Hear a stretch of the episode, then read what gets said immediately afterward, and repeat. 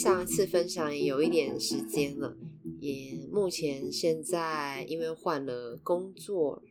不过时间其实过得真的蛮快的。现在小朋友已经快要一岁了，工作呢，呃，试用期也才算是刚过。对我来讲呢，就是新的人生阶段。我觉得是算是一个机会点吧。虽然说，可能有的人觉得说我的小孩子还小，我才刚生产完毕没多久，怎么会想要就是换工作呢？在这个时间点，其实有的人会觉得这个时间点应该是以不变为主。在那个时间点，interview 的时间也是刚好我生产完毕，然后放完产假两个月，所以那时候其实小朋友也才呃两个多月吧，有一个这样的机会。一开始其实我的工作那时候的工作也是很好的，而且呃公司的福利也很好，那薪水也不错。那我也做了两年多了，也慢慢上手了。比较可以安排自己的时间，甚至说游刃有余吧。那那时候照顾新生儿其实是蛮累的。其实那样的工作对我来讲应该是比较适合的，因为就是稳稳的做，然后还有多余的时间，还可以照顾小孩，也不会太累。可是如果那个时间点我去选择了换了工作，然后产品线也比较多的地方，然后要花更多的时间学习，那这样的选择。其实对我呃那时候来讲，其实只是有一个 moment，就是新的工作让我觉得在未来的发展是比较可以有机会呃向上升迁的，有机会当主管职。然后二来其实就是它的产品线是比较多的，让我觉得是比较可以比较多变化性。那先前的工作，我稍微比较不满意的地方，也就是因为它产品线只有，它就只有一个药品而已。那在探寻，就是高阶的回应给我，也是说接下来不会有新的产品，就是以主要就是以这个药品，只是不同的适应症去发展这样子。那对我来讲是觉得，呃，只有一个产品线，然后可能两年过去了，其实说。到很精也不到很精，但是没有那么多的变化可以去做伸展，所以那时候我遇到瓶颈是这样子。那这个刚刚好，呃，一个机会就是我的，我先前我在上一份工作的时候，就某一份工作的时候，那我是经销商，然后我们常常会跟原厂就是会有一些互动，然后会有一些开会，所以我在那份工作就是上一份在。检验科产品做了六年嘛，那那时候的原厂就是我们有很多密切的合作，所以那时候刚刚好原厂的那个主管，然后他的前老板，然后跳去别的地方，然后有在找人，然后想要找一个合适的人。那我一直以来就是，即使我离职了，也都有跟呃他有联系，也有表达意愿，是说有机会回到 IVD 市场化。那可以请他就是跟我推荐，告诉我哪边有适合的工作之类的。于是就是我刚刚好啦，就是那个是在 怀孕之前我所释放的讯息。那呃，疫情期间啊，大家都都可能没有想到有这样子的一个连接。然后是在疫情期间，可能就是我那时候怀孕，然后。就是我的那个原厂主管呢，就跟我联系说，他的老板在找人，问我有没有意愿。那我也是表明了，就是我现在已经正在怀孕当中，那时候在怀孕可能五个月左右吧。我说即将也要待产，然后待产完毕之后呢，我也不知道自己会不会选择育婴假，所以就就也充满了很多不确定性。那。那他就是跟我讲，反正就是履历给他，让他丢给对方，让对方自己去做选择。我的履历过去之后呢，那对方也是真的还有跟我联系，就是用呃对方的 HR 跟我联系，然后也是大概了解我的状况，然后也是问我的意愿。那我就是跟他也是跟他很老实的说，我也不晓得之后我会不会选择请孕假，因为我不晓得孩子这个孩子这件事情对我来讲，我会不会想要付出，就是更多的时间去跟他相处，然后去学习。所以那时候我根本不晓得我会做什么样的决定，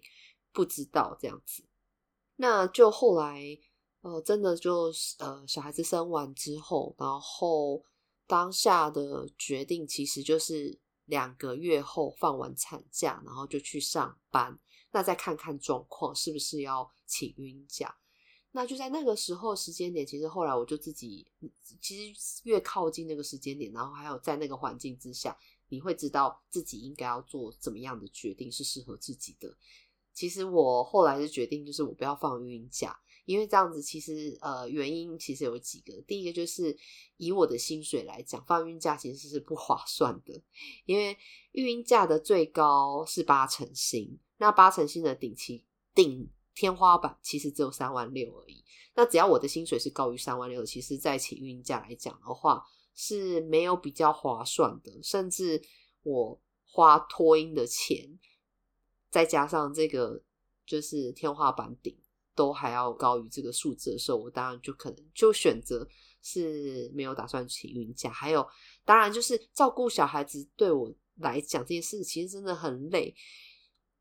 可能是因为我的年纪也比较大一点，在照顾下还有身体的恢复上面都比较慢，然后所以体力上也就比较没有那么的好。那我觉得我我是觉得，只要有开心的妈妈，才会有开心的生活、开心的孩子、开心的家庭。所以我是倾向就是花钱让自己呃放轻松，然后再因为照顾孩子也不是我在行的事情。那回到职场上面可能会让我觉得松一口气，所以后来就选择回到职场。所以那时候就刚好就还真的回去职场之后，隔了一个多月吧，然后对方。就在打电话跟我联系，说我是否还有意愿，就是要继续下一步这样子 interview。后来我就觉得我是保留着开放的态度，就是就是去听。当然，就是这中间也我还是也会觉得去那边真的有比较好吗？因为因为去那边全部都是新的，然后东西都要新学，薪水如果没有更好或是更吸引人。呃，甚至是呃，没有更好，没有更好的选择。我我其实留在原来的位置上是对我来讲是比较算是比较合适的。一来我知道我这个现在目前工作的就是生态，然后环境，然后甚至是我有很多的属于自己的时间，让自己好好的身体恢复等等的。我就其实还是保留开放的态度，我先去听，先去了解。那这样其实中间过程很多次的 interview，很多次的对谈之后，就是其实这工作性质是最后是很吸引我的。只要薪水不要差于现在太多的话，其实我是愿意值得一试的。所以我就后来就决定过去了。现在已经过去，我是从四月多过去，到现在也八月了，这样子间隔。四个多月了，试用期刚过一个月，我要说还真的蛮累，就是以要照顾一个新生儿，然后接触一个新的工作，那我自己的个性是还蛮不服输的，所以我在试用期期间，其实我真的很拼，要赶快上手。我自己给我自己感觉是我值得这份工作，就是我要用最短的时间马上上手，而且最短的时间帮公司创造价值出来。所以我没有办法 允许我自己还在就是试用期，然后慢慢做学习。所以我其实第二个礼拜我就其实就跟主管讲说，我要去跑市场，我要先去了解市场。那只有第一个礼拜的时候，我大概先了解公司的一些状态，然后跟一个学习的管道之类的，简单的做 training。那其实早上上班时间，然后下班之后我就要照顾我的孩子，所以都是通常等孩子睡着之后。然后开始利用晚上的时间、凌晨的时间，然后去上课学习。那公司还好是有网络上的呃上课系统，所以我可以比较用弹性的时间去安排一下自己想要上课的时间。这样，那其实中间过程，我觉得业务的工作一个求职的过程之中，我的理想是觉得在。在还算年轻的时候呢，大概换几份工作，然后当然是同一个领域，像是医疗领域的工作，我比较倾向的是在一个工作职场上面，然后去学习，然后还有并且就是接纳这些挑战。通常我做到熟人之后，其实就会心里就会萌生一种好像是时间该走了这样子的念头出来。那又要看看是不是有其他的一些因素呢，可以让我留下来。那像之前在 IBD 市场，就是上上算是上上份工作，我在那边做了六年，其实真的是待了蛮久的时间。大概我也是在预计，在我大概在第四年的时候，我就开始其实有一直一直有想要离职的念头，因为已经做了非常的熟悉，然后对于这个市场也很了解，也没有什么新的挑战，一直就是做重复的动作，重复的动作，然后可能有一些新的客户，然后就是重复、重复、重复这样的动作，这样。那时候在第四年就有萌生这样的念头，然后为什么后来做到了，还后来做了这么久？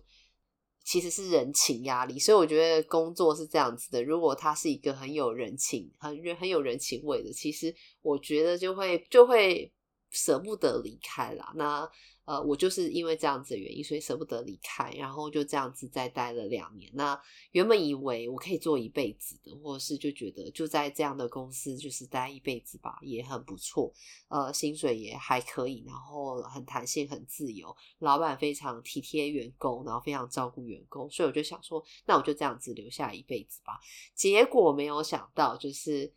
老天总是有将来有后续的安排，那时候公司就被原厂收回去做了。那么公司其实没有别的产品线，所以就只好关门大吉了。那我就跳到下一份工作，上一份的工作就是药商工作。那做了两年之后，其实是当然是自己除了自己的职场环境，觉得自己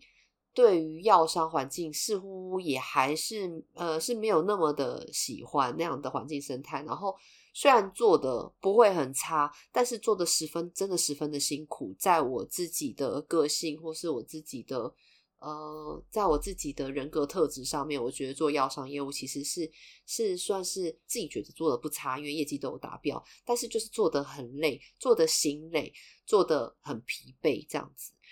到了第二年，其实也有觉得公司的发展让我觉得可能有点局限，然后。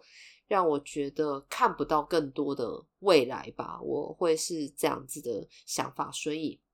刚好有个机会，所以就就离开了。这样，那现在到了新的职场，其实我觉得不会后悔，但是我我真的觉得真的很累，就是是自找的，但是其实是这种有一种是工作上的成就感，然后自我满足的这种，已经弥补了这些，弥补了就是这个疲惫的心吧。那其实还。觉得蛮有动力的，因为新的环境，好多东西可以学习，然后很多东西可以突破，很多东西可以挑战。虽然真的很累，但是就是这这个就是让我觉得做自己做的这样的决定是对的，所以也是近期就是分享就是乔飞的近况。呃，如果就是线上的听众呢，其实也是希望自己有一些。在转职的机会，其实有几个要点，就是在工作，当然是工作上面的表现，就是一定是属于你要你要呈现你是怎么样的业务，我要呈现一个怎么样的业务，像乔飞他要呈现呈现一个怎样子个人特质的业务，我就是呈现我是一个专业的业务，然后我是一个诚信的可靠的业务，那还有就是我是一个热情的业务。我自己一个个人的特质，然后去在各个客户营造出来。对客户来讲，其实就是一个个人品牌。随着时间来讲，这个信任、信任度这些东西是慢慢培养上去的。这些其实是不可磨灭的。在客户眼中，关于乔飞这个人是怎么样子的一个人，他也许可能个性上我们可能不合拍，但是对于工作态度上面来讲呢，我觉得他是很负责任的，这样子等等的。那这个态度其实都会留在客户的心中。我们还是要在，就是在这个环境里面的话，其实这个营造是必须的。那这些个人特质就是自己设定出来的、营造起来的东西。接下来其实就是，当然就是你的工作态度，别人得到认可之后，二来就是在不管在转职，或者是或者是其实他跟你没有直接利害的关系的这些人，其实将来都有机会变成是人脉。人脉不是说我朋友认识的很多就叫我人脉很广，其实并不是的。人脉这件事情是你认识的人多以外呢，这些人脉是你将来有一天能用得上的，这种才会叫是人脉。如果用不上的这种东西，其实就也不叫人脉。你只是认识人很多诶，可是其实用不到。就是当你需要帮助的时候，或是你需要一些资源的时候，这些人用不上，就就他就其实就不是人脉，就只是个很浅很浅的关系。所以人脉是要在有需要的时候，或者是对方需要你的时候，你可以用得上的东西，这个才会变成是真正的人脉。在不管任何的场合之下，多认识人或是提供一些服务，我觉得是一个互惠、互相帮助的一个立场吧，一个利益交换这样子。但也许不晓得对方会不会将来会帮你。有的人会可能会觉得说啊，我就是我为什么要帮这个人？这个人到时候也不会帮我，我帮这个人一点好处都没有，而且可能还是苦了我自己等等的。等可能在一开始付出之前，可能会有这样子的想法：为什么我要帮这个人？为什么？为什么他跟我没关系？我干嘛要帮他？那其实我有我在做一些，就是我觉得需不需要做这些动作的时候，第一来我不会危害到我自己的生命安全以外，那我觉得今天如果我是对方，我很需要一个人帮助的时候，我其实希望有个人来帮助我，所以。我觉得我可以体会到那个需要帮助人的，或是需要一些协助上面的人的体会吧。当我看到菜鸟业务在门诊可能不知所措的时候，我就会很热心的说：“呃，你是要找谁谁谁吗？那他现在不在，或是他现在在里面，等一下他就会出来了，或者是就是会。”有机会跟他聊聊，就会跟他聊聊说哦，如果你之后想要找谁，你什么时候去找会比较好，或是在哪里找会比较找得到之类的。我觉得就是给一些指点吧。如果当我自己是很菜的菜鸟业务的时候，我真的会很希望有一个这样的前辈可以告诉我，让我省去很多时间，甚至受挫感会少很多。从这边一个态度上面，就是。呃，你在帮助别人的时候，别人同时会帮助你。我觉得人脉也就是这样子的，就是当你认识了这些朋友之后，那这些朋友你可以适时的给他帮助，或是也适时的分享一些资讯给他，就是大家互相帮助。那其实你有在困难的时候，我相信对方都是愿意帮助你的。我是一个比较不会怕麻烦别人的人，因为我觉得台湾人会觉得不好意思麻烦别人，或是。觉得自己遇到困难也不好意思告诉别人，或是不好意思寻求帮助。可对我来讲，适时的求助代表肯定对方的能力。也就是说，我今天需要帮忙的时候，我请求别人帮助的时候，其实别人会有一种认，别人会有一种认同感，或是有一种成就感，是他他觉得他有可以帮助到我，他有能力帮助到我。我觉得是对于这种事情来讲的话。我比较不会不好意思，或是觉得会觉得这个东西不要跟别人说，我不太会有这样子的想法，甚至我会觉得我寻求协助，我态度是寻求人的态度，这样子的态度让别人别人感受到就是，这就是我的态度是对的，我请求你帮忙，那有这样子的态度，然后对方如果不愿意帮助，其实我我个人觉得是 OK，我也不会觉得说啊好丢脸什么之类的。就是我觉得没有关系啊，拒绝我是应该的，因为没有人天经地义要帮助你，所以拒绝我也，我内心不会觉得说不好意思，或是觉得受伤被拒绝的感觉，我不会有这样子。我觉得这是一个想法上面有没有进入到自己的一个信念里面，这个这个就可以讲我之前遇到的一件事情，就我在站研讨会的时候，然后然后我就看到。哎，旁边有一袋塑胶袋，然后里面就是装了很多泡面。我就想说，哎，怎么那么多泡面？我心想说，你们是等一下要吃泡面吗？所以我就问那个同事说，哎，怎么买那么多泡面？等一下我们中午是没有便当，我们要吃泡面是不是？然后他就跟我讲说，不是，他不是不是要买那个，就是他买泡面不是为了要吃中午要吃泡面，而是为了他想要拿筷子，因为他需要筷子吃早餐的时候没有筷子这样子，所以他就就是去便利商店，但是便利商店的筷子呢，他把它收在后面，就是没办法让自自己可以去拿筷子，那他就他就跟我讲说，因为他不好意思跟。就是便利商店的超商要筷子，所以呢，他就去买了泡面。那因为买了泡面，便利商店就自然而然会给他筷子，所以他就买了四五包泡面吧，因为他要四双筷子，四五双筷子，所以他就买四五包泡面。他也不敢说买一包泡面，然后多要一些筷子。然后他就是跟我讲说他不好意思。然后我我其实有点纳闷，就是为什么会？不好意思，要筷子这件事情，这对我来讲其实是很简单的一件事情，可是对他来讲是十分困难，甚至是觉得会内心会觉得很不想做这件事情。这种种当然是有很多很多的信念包袱在这些。对我而言来讲，我就会觉得说。不好意思，就是呃，我有需要筷子，我不知道可不可以跟你要个四五双筷子，但如果不行也没有关系。那如果对方跟我讲说，哦，不好意思，我们这边只提供给就是买超商里面的东西的时候，我才能提供筷子，所以不好意思，这个没有办法给你。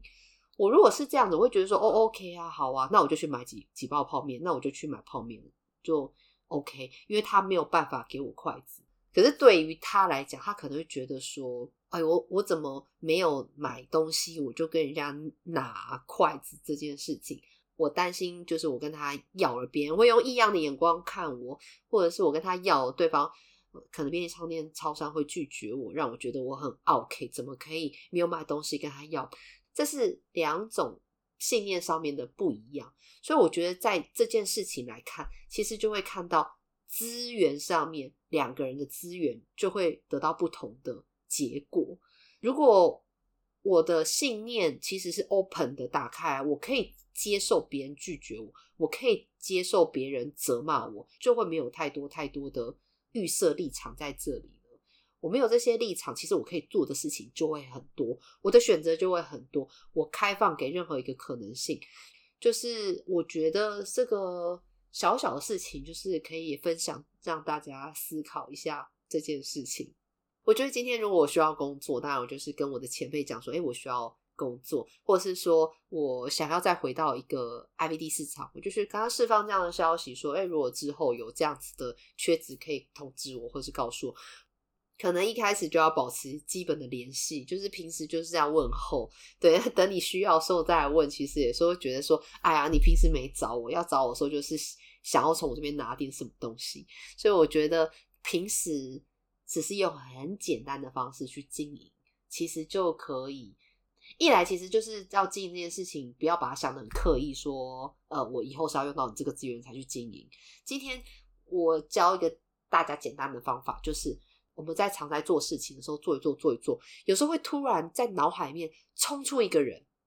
就是突然会想到一个人，说啊，我想到我以前之前在吃这家这个卤肉饭的时候，我是跟谁谁谁一起来的。啊，可惜这个谁谁谁已经去了别间公司了。这样，对，就是你突然这样子有灵光一闪，你可能就想到这个人。那我就跟你说，就这个时间真的非常非常的好，你就赶手机。现在现在因为太多线上的东西，你就手机，然后点这个人，然后跟他讲说：“哎、我刚刚突然吃卤肉饭，突然想到你了耶，你最近还好吗？”对，就类似像这样子。所以有时候我就会觉得，突然在做一件事情，或者走路走路看到一个。呃，可能也许看到一个包包，我就突然想到某个同事，那我就可能就是可能晚上突然想到，我就会传讯息给他，我就觉得就是表达我的思念，就是说，哎、你最近还好吗？突然想到你，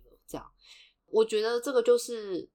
其实你想到某个人，你就打电话给他，跟他一声问候。你真的就想到他了吗？你也不需要刻意去压抑说，哎呀，这个同事竟然都很久没有联络了，就不要打扰他了。我觉得就是你都已经思念到他了，那你怎么何不表达说，哦，我有想到你，最近过得还好吗？就就很简单、很 easy 的一件事情，就是像等等这样子的小小的动作，我觉得都是一个慢慢累积、累积人脉，还有创造一些连接的方式。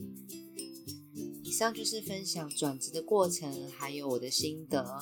然后也有一些议题呢，可以让大家去思考一下。谢谢大家的收听，我们下次再见喽，拜拜。